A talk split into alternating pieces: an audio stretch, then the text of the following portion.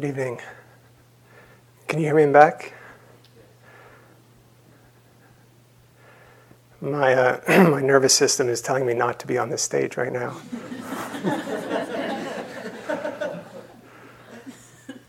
so I ask your patience while I work through some of these kinks uh, that I'll eventually um, kind of see through and, and uh, this is my edge. So we all have edges, and it's a joy to be with you as I explore this part of my practice. Um, it's incredibly soft faces out there. Well, the practice is working. Great to see. So it's just us tonight. Um, asked for a little bit of space. So they haven't abandoned their trainee. Um, raise your hand in back if you have a hard time hearing me. I'll try and get through my, my croaky voice.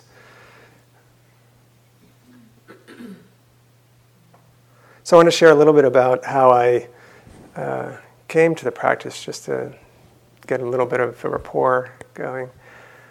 Um, so, kind of to highlight the, the moment that I really knew I was going to move towards the Dharma.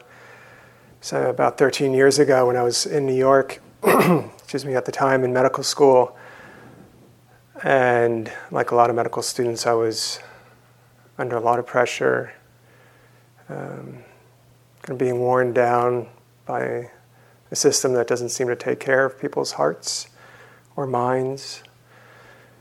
Um, I think it's probably changing at this point a bit. It's nice to see some more holistic ideas of medicine come into the field. But I was, uh, I was overwhelmed and I was really lost and confused. Um, and it reached a really kind of climactic moment at one point when I was on a street corner in the city, and I was standing there, and there was a street uh, street signal uh, on the other side, and it was telling me don't walk. And I was infuriated that this sign, this signal was saying don't walk to me personally. So many things. were, were pressing in on me that even a road sign felt like I couldn't bear this anymore. And that was the first indication that something was, was desperately wrong and that I needed, I was ready to find a path. And so I didn't know about the Dharma uh, in the West. Um, so, for better or worse, I, I went where people go. I went to India. Uh, I had two brothers that were somewhat equally lost. And we met in India and wandered around a bit, eventually came into contact with uh, Dharma and practice, practiced in India for a couple years. Then went north uh, to northeast to Burma and practiced there uh, with um, a monk, Sayadaw Tejaniya, that some of you may have heard of at this point. And the rest is history. Here I am. facing my big fear.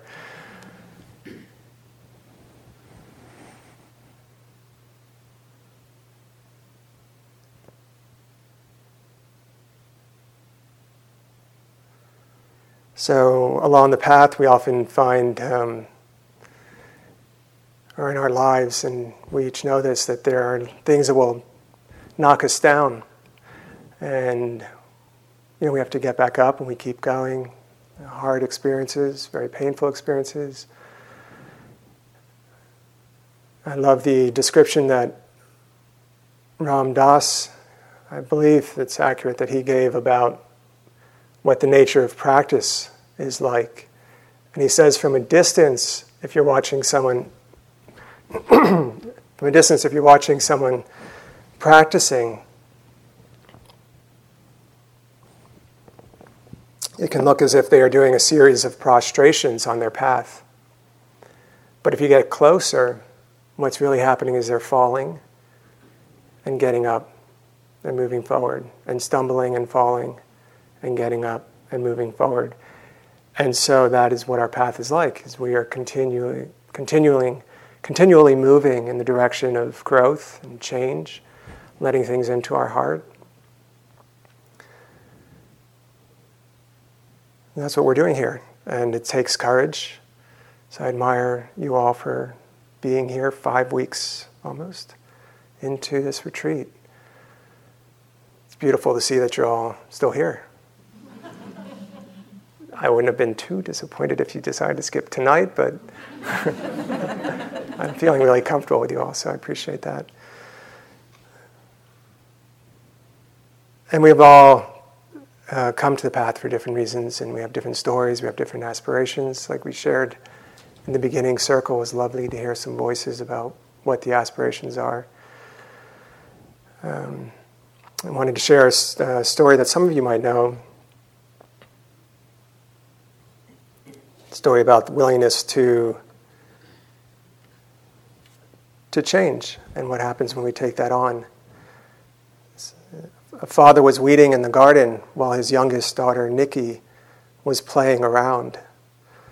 The father was a goal oriented and time urgent person, even when weeding.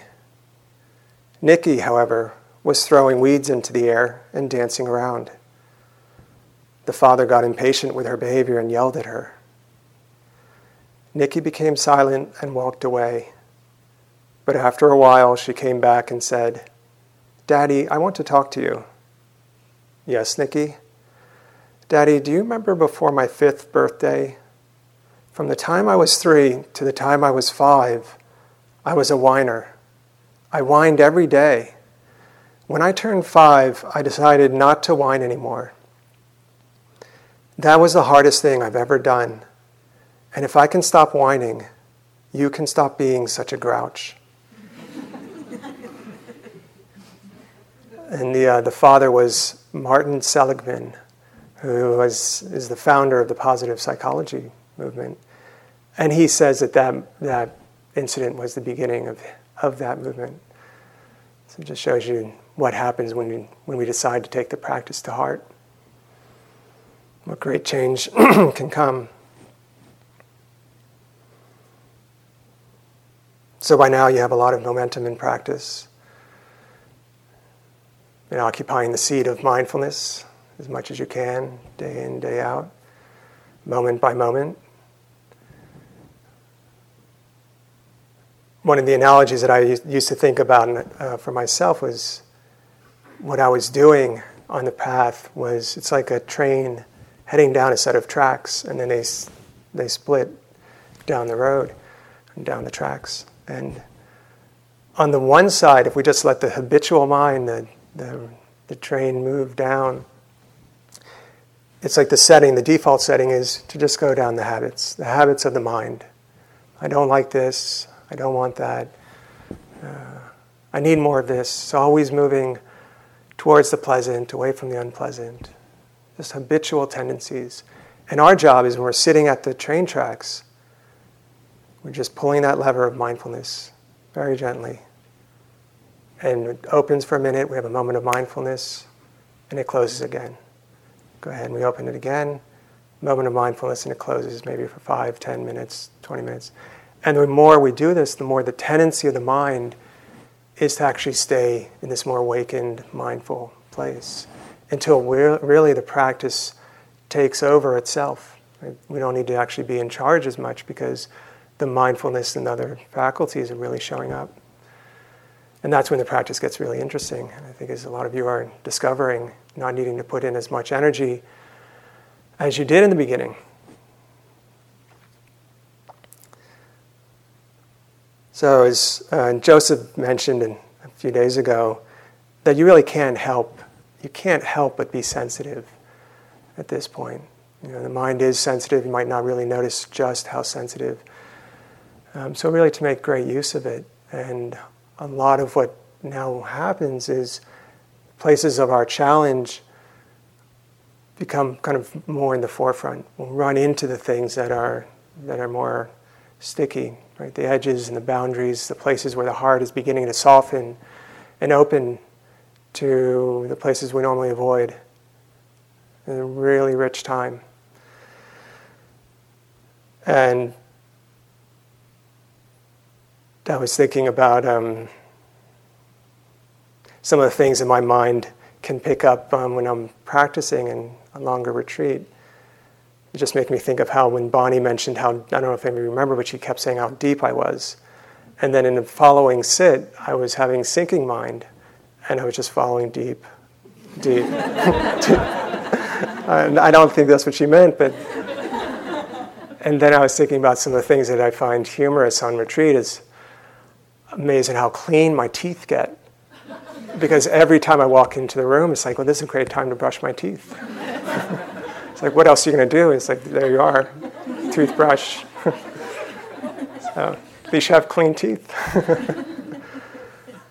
so, Bhante last night talked about Nibbana, and I thought I'd follow up with the, the laundry type talk of practice, um, very practical talk about practice. Um,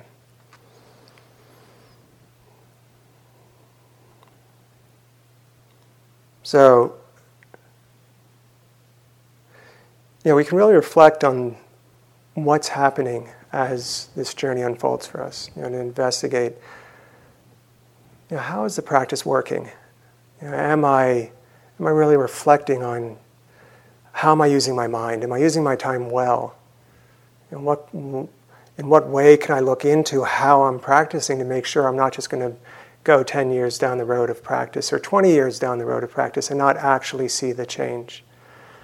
And this is a path of transformative change. The mind really does change over time, as, as we all know. And it's one of the things that I've found really beneficial for me is just every now and again exploring the question of how, how am I practicing right now? And you know there's all ranges of practices there's not a, a, right way and a wrong way. There's so many different styles of practice. And all of them when you're doing them to really know well what, what is this way and how is it going to work? And so i want to talk a little bit about that particularly centered around almost all of them. They all are going to share some basic principles um, right attitude of the mind knowing the right attitude and the right relationship that we have to our experience, whether it's a, an object, primary object, if it's a more relaxed, open attention of awareness. Right, so we can always kind of investigate and consider what is, what is the relationship the mind is having to the moment.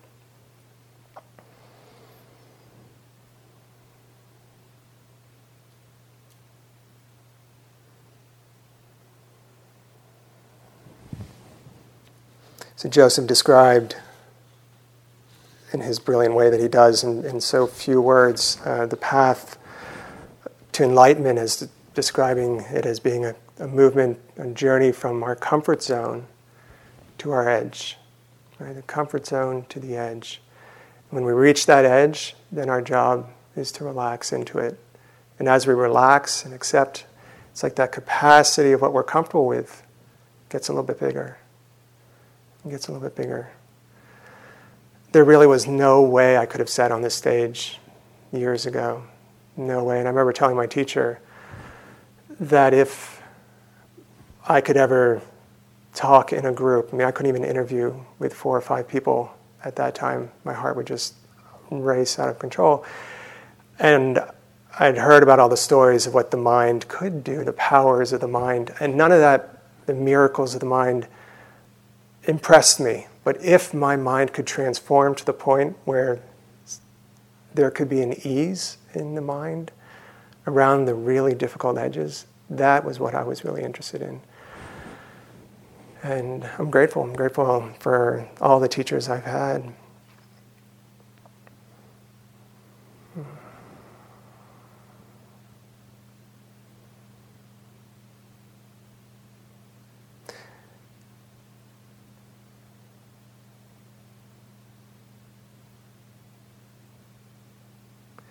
So, in, in looking at the, uh, the question of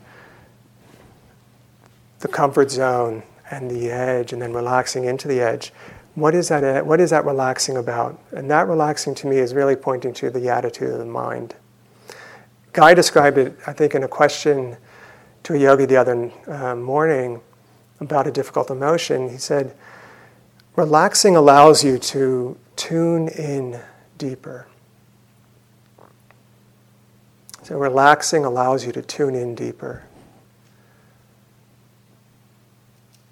it's lovely to kind of consider that that when we're meeting something that's that's difficult, it's actually this softening, right? Softening, accepting, that allows it to come closer, and we can actually begin to learn and investigate what's happening.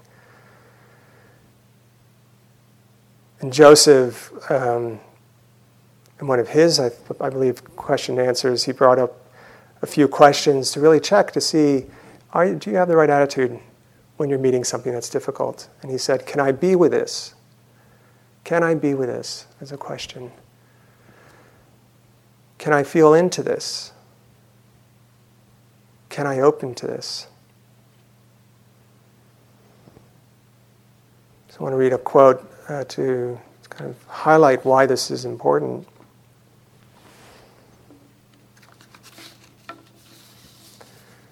So, when a person has learned within their heart what fear and trembling mean, they are safeguarded against any terror produced by outside influences.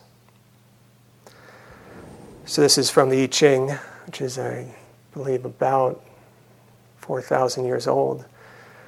Um, so, again, when a person has learned within their heart what fear and trembling mean, they are safeguarded against any terror produced by outside influences. It just points so beautifully to what the practice is that it's not about getting rid of fear and trembling.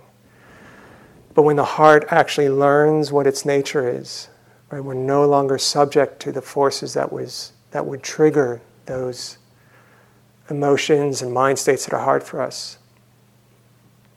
And it's that attitude, it's that relaxed receptivity that's going to allow us as we move in our practice over and over again to that edge. Right? That we begin to actually really understand what's happening. Ajahn Chah, in his uh, brilliance, used. He, uh, Ajahn Chah was a Thai forest master and teacher of many uh, wonderful teachers, teachers these days, and also led into the some of the bhikkhunis that are founded now in the the West come from that lineage. It's beautiful that that's unfolding. Um, so Ajahn Chah carried this sort of balance of relaxing and moving at the edge when he was asked. Uh, well, I'm sorry, he described um, meditation. He described it as a holiday for the heart. And I think it's just a beautiful thing to remember that it is a holiday for the heart, even though we're moving into edges, we're moving into difficulties. Carrying that reminder that it's a holiday for the heart, right? not a spa for the heart, but a holiday. There were, in fact, a couple yogis last year who I think the husband bought his wife um, an anniversary present to go on a wonderful spa experience, and they showed up here. Um, and I think it was into the second day when they realized they had the wrong retreat.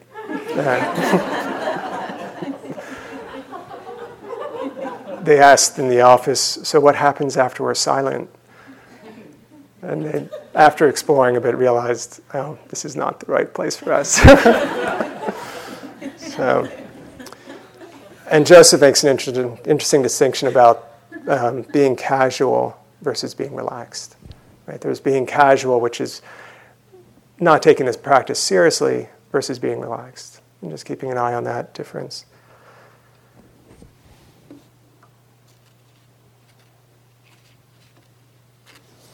So even the, the Buddha had to learn this balance.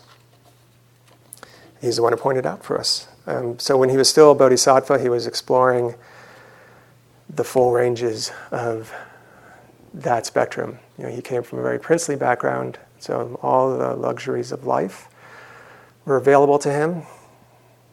Clearly didn't satisfy him. Went on his journey.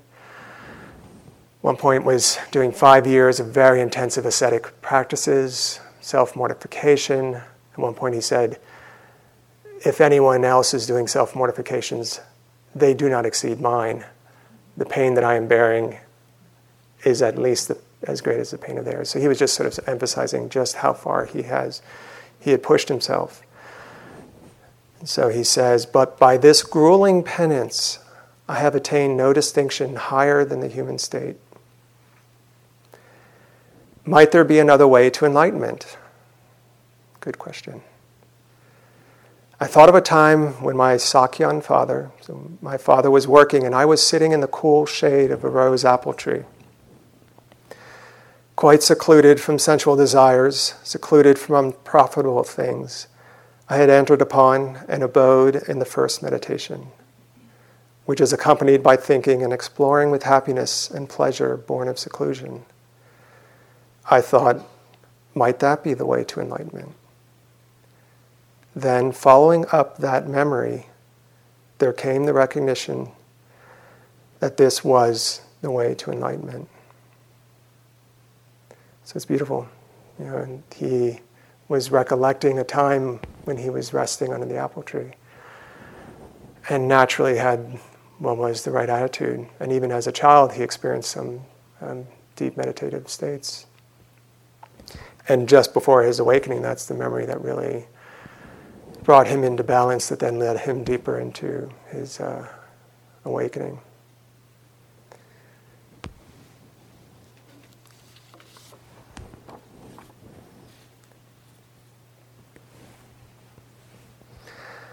So, I want to talk a little bit about the uh, change that I could sense in my own practice when I really began to explore this attitude, this particular facet of the, of the practice.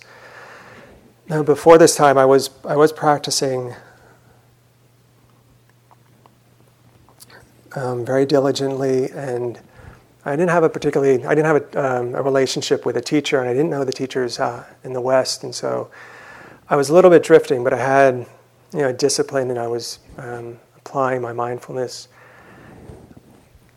But I was really just tracking um, the objects in my experience, and I didn't have any facility of understanding what was happening in my mind. I couldn't even check on my practice, so it was just a one kind of one way thing. Um, and what happened was I was slowly um, losing interest. I was losing fondness for the practice, but I didn't know it. And I kept doing it because I had had such already great benefit from that practice that I was doing. And slowly there was a mood, and so it was like a depression that was starting to rise because it was operating in the back of my mind. It's like this mood was as big as anything I could possibly know, but somehow I was, I was managing to avoid it, right? I was directing my mind somewhere else and didn't have it, didn't really understand how to open my attention up to actually check on other, other things that are operating once in a while. And, you know, that's when I really began to understand wow, there's, there's actually a relationship that we're having to the object that we know. Right? That the object that we're knowing presents itself, and it just doesn't, it doesn't just present itself purely, it, it comes through the veil of our relationship with it. Right? So is a relationship one of I'm wanting this, I'm wanting to hold on to this experience, or it's something unpleasant, I'm wanting to push it away. Right?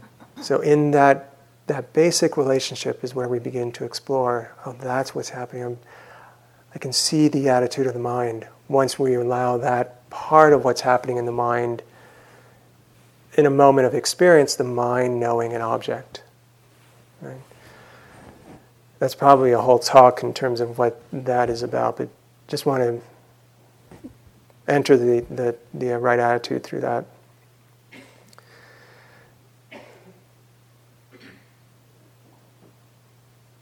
So the views that um,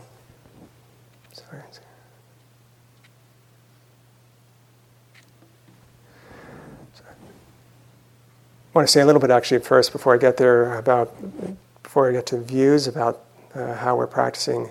So the way I started to work with with that attitude, um, because really my practice had gotten very um, habituated. You know, there was a really strong tendency of how I was how I was using my mind, and it really was one of trying to to find my experience, find the objects of, of the mind, and kind of see them and hold on to them and it wasn't i could see as like when i was hearing about what the right attitude was i was like oh i definitely i don't have that i don't have that understanding yet and so i was working with some things that were moving me towards that that uh, relationship. So I did a couple things. One thing I, I did for about a few months was just I would uh, offer myself this mantra of relax, allow, observe. So over and over again, it was relax, allow, and observe. And I think that's even some things that teachers offer. And then I offered that helped a lot, and I had a, a way of entering even further into that attitude. Was I pictured a, I tried to picture a place that I was um, that would bring in the sense of openness and receiving whatever experiences were arising. Right, that whatever was arising, that's what was happening. So how could I actually meet what was happening? Whether it's a bad mood, doubts about the practice, doubts about myself, difficulties with partner, whatever it is, how can I have that relationship to the experience that begins to just allow it to happen? So for me was there was a I always loved when we'd go uh, we drive to the beach in the summer and there was a place where we would go um, that was very familiar in my mind. So I would imagine myself as a young boy lying on the shore and just letting the waves roll over me, right, as I was lying there, and I would be just on the, on the sand and being tossed and turned. And there's a great sense of surrender in that. And it didn't really matter to me kind of which waves came or how they came. It was just this easeful, you know, letting the experiences roll over me, right? And in that kind of exploration, I began to understand, oh, that's how I can actually allow experiences to to really be, uh, and to not get into that tugging and pulling relationship that can come up if we're not watching.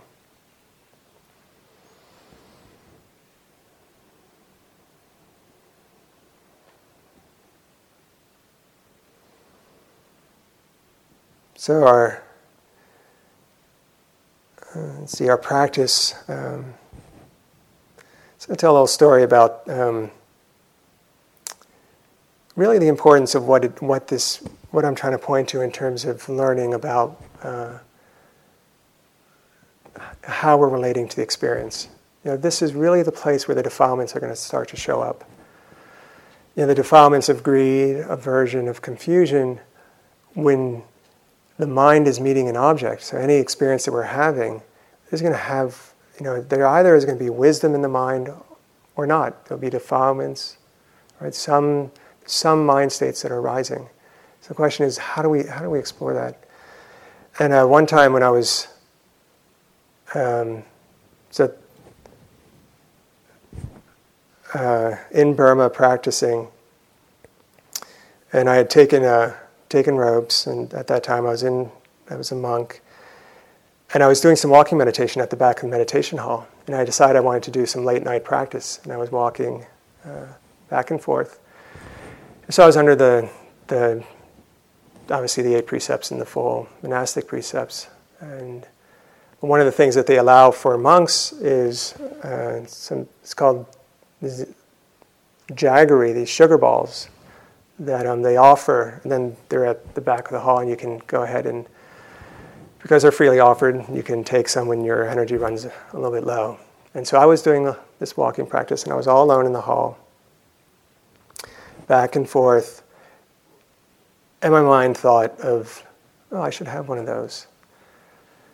And I also thought, I'm just going to watch this for a little while.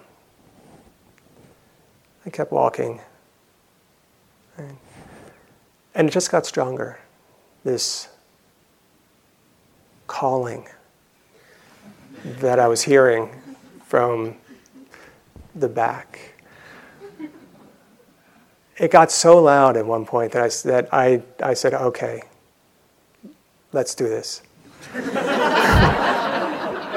so I, I, I, took the container, brought it over to my seat.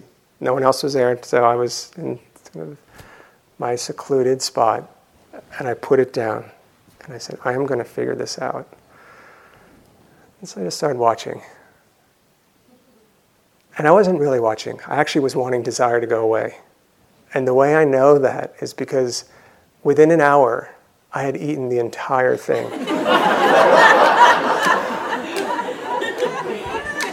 And just, you know, there is karma because it had consequences. About three or four hours later, I was rushing to get outside and, and uh, it flushed through. So, anyways, be, be careful of how you work with the defilements. and the message really is we're not, we're not here to get rid of defilements, right? We're here to really understand them. So when aversion arises, when greed arises, whatever is arising, that becomes a moment that we're knowing it, we're learning about it, we're moving towards it, right? So that's, um, it is such a rich place. And it is, I mean, if we think about what is it that liberates the mind, it's we're liberated from the defilements. It's not I've, i have been able to outrun the defilements. You know, I can run faster than the defilements can. I proved it. I wasn't able to outrun my defilement.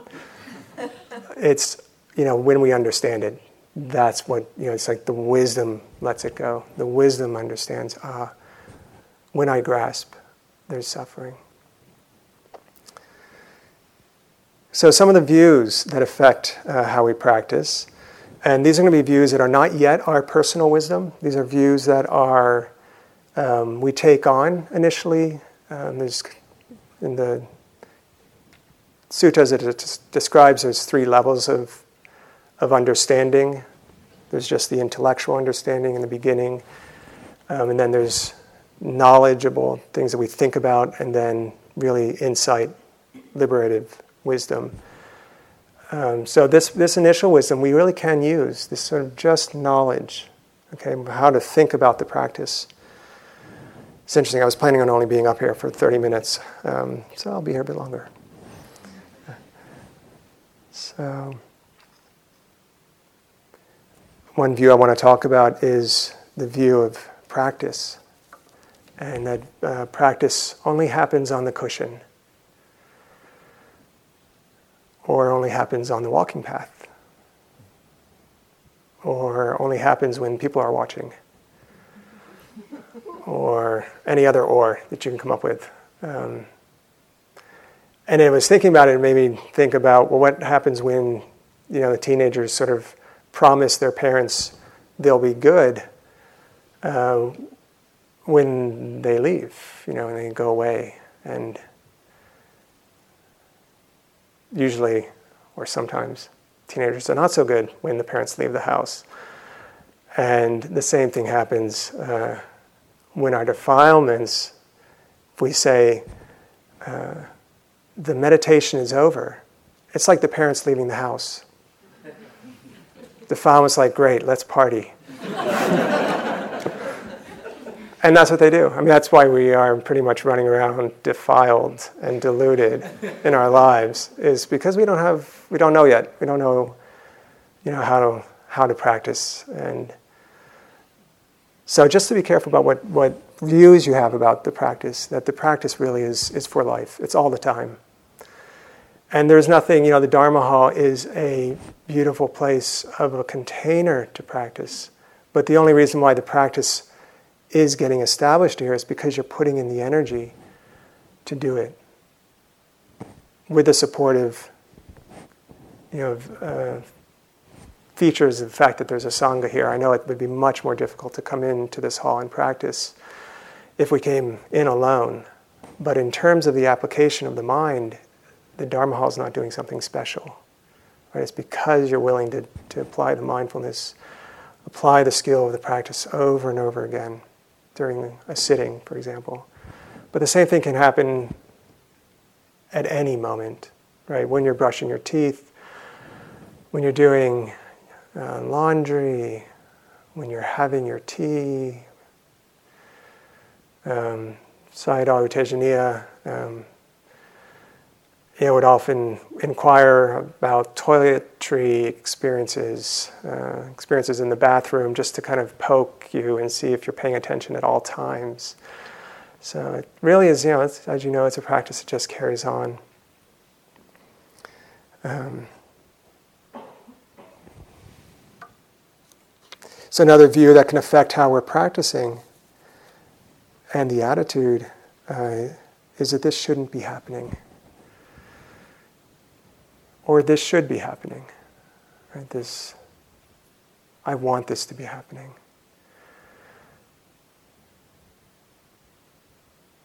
You know, and, and if we just sort of listen to that, this shouldn't be happening. It's almost like the intellectual mind can, can know that there's something wrong there.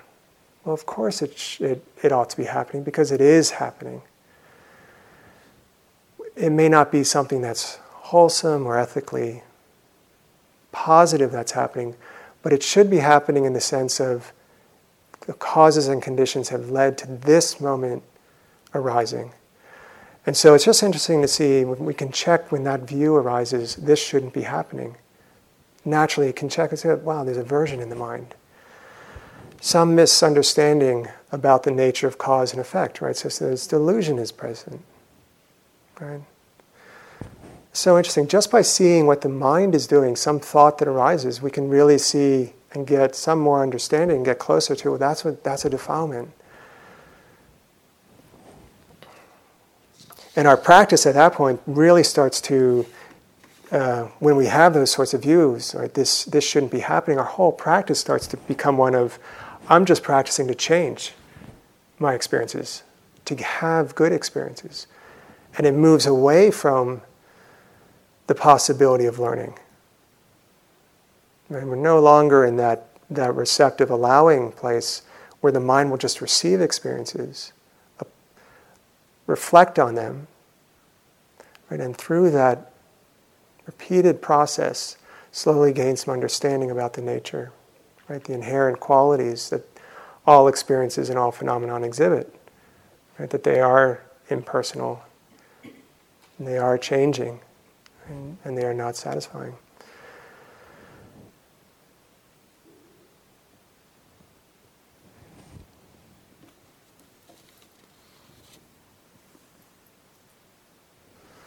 I'd like to read a, a, a few lines from Sayadaw Tejaniya on the right attitude, just to give some more color around this topic. So, meditation with right attitude is acknowledging and observing whatever happens, whether pleasant, unpleasant, whether pleasant or unpleasant, let me read this again. Meditation with right attitude is acknowledging and observing whatever happens, whether pleasant or unpleasant, in a relaxed way. Why do you focus so hard when you meditate? Do you want something? Do you want something to happen? Do you want something to stop happening? Check to see if one of these attitudes is present. Nature is nature, feeling is just feeling. Whatever is happening is for learning.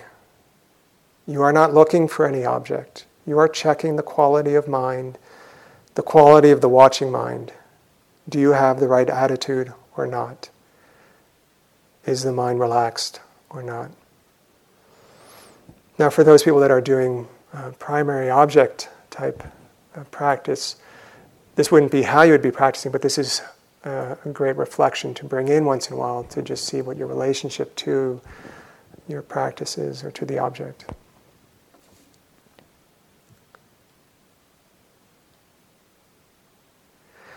So just today, this morning, when I was um,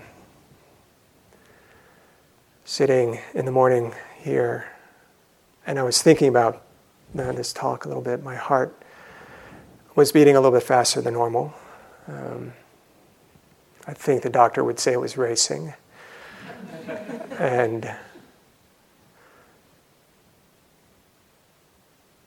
I was, I was exploring you know, what my relationship was to it. And you know, I could see when I thought this shouldn't be here, that I really uh, just, it got bigger, got more unpleasant. And it was funny, and I had this thought oh, I'm, I'm having a cardiovascular workout right now. and it was amazing. So then my fear of giving a Dharma talk and a racing heart turned into a cardiovascular workout while sitting. And all that had changed was the view in the mind. Right? Oh, know, when we see something different, we think about things differently, basic relationship changes.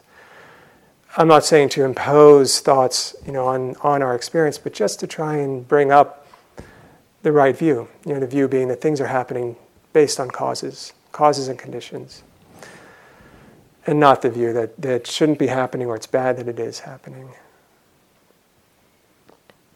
I'm saying this a lot just to really get home this point. So.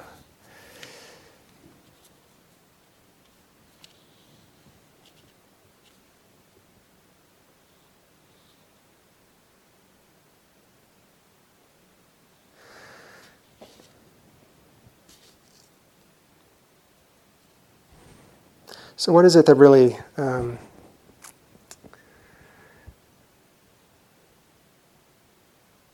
that really liberates us on this path?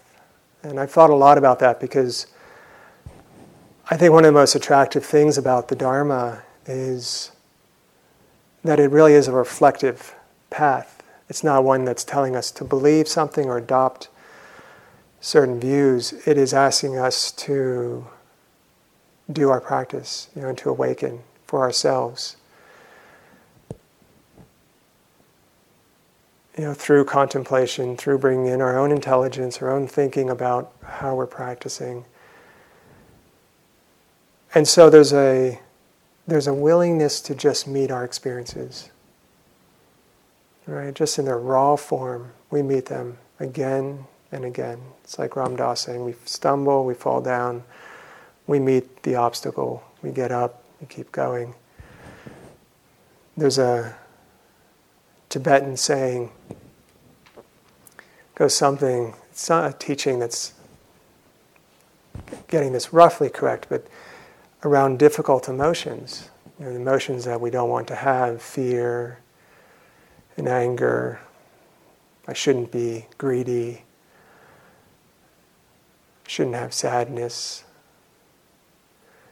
So, what the Tibetan teaching says is in the first hundred thousand times we have our back to these difficult things, we're still not ready yet to face them.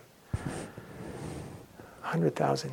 The next 100,000 times we turn and we face these challenges. And the next 100,000, we're really ready to move forward towards them and take them into our heart and integrate those forgotten parts of ourselves.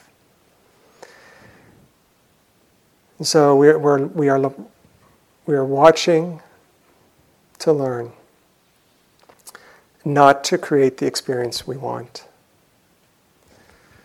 I just want to say that again that we are watching to learn, not to create the experience we want. So, in closing, um,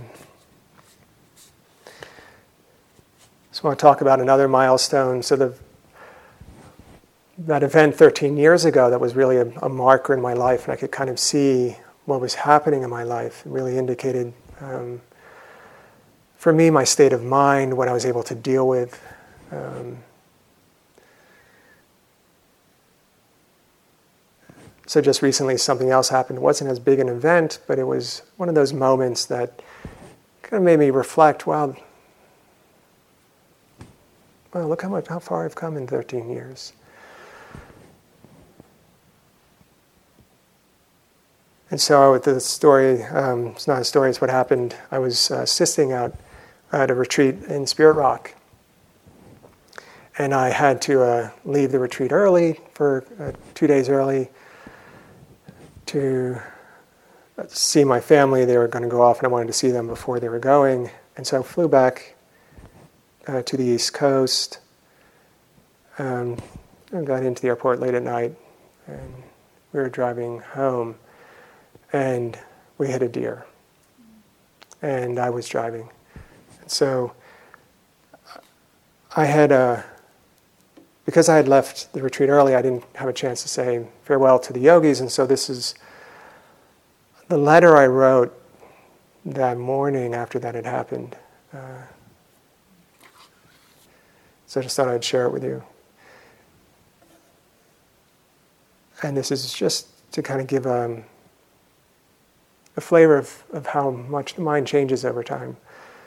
From that time I was standing on the New York corner street debating why that street signal was demanding my behavior. so, hello, friends. Sorry to leave you so early. It was a privilege to sit with you, hear your raw and honest reports, and to talk with some of you directly. So, I had sent this email to um, a fellow teacher, um, and he read this email to that to the yogis on that retreat as kind of my farewell to them. I wanted to share with you something that happened this evening. On our way back from the Baltimore airport, a deer stepped in front of the car. I was driving. For the next 30 minutes, I kneeled quietly in the night lit meadow as she struggled to stand, over and over again, but collapsing each time. I found myself whispering, Oh, my friend, I am so sorry.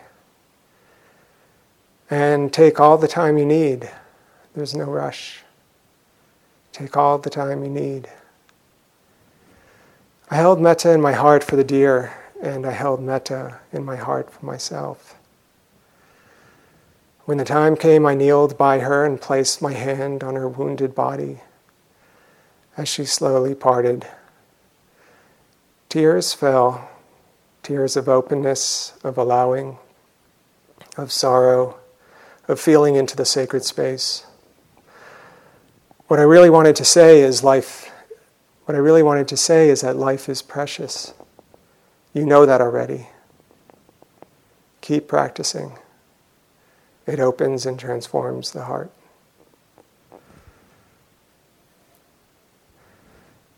So it's just a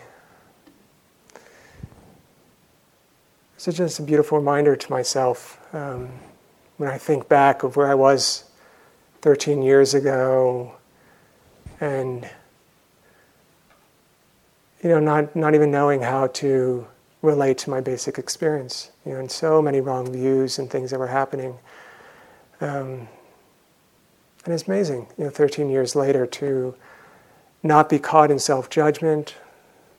Uh, you know, I think without the practice, I probably would have been in so much turmoil, so much confusion. I wouldn't have been able to be there and be present. And so, it was just a result of practice. You know, the meditative mind was immediately present from the moment the the deer was hit to the moment that I was uh, with her as she was dying. So, just want to offer that for your reflection. Um, so we'll sit for a moment.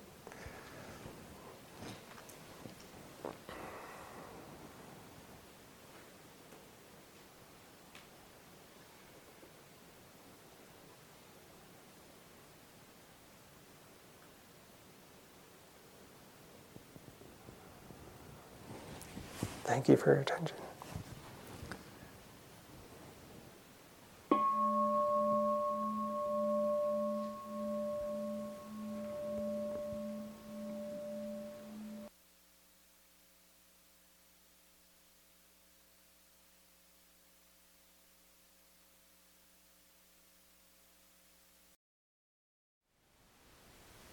Thank you for listening. To learn how you can support the teachers and Dharma Seed, please visit dharmaseed.org slash donate.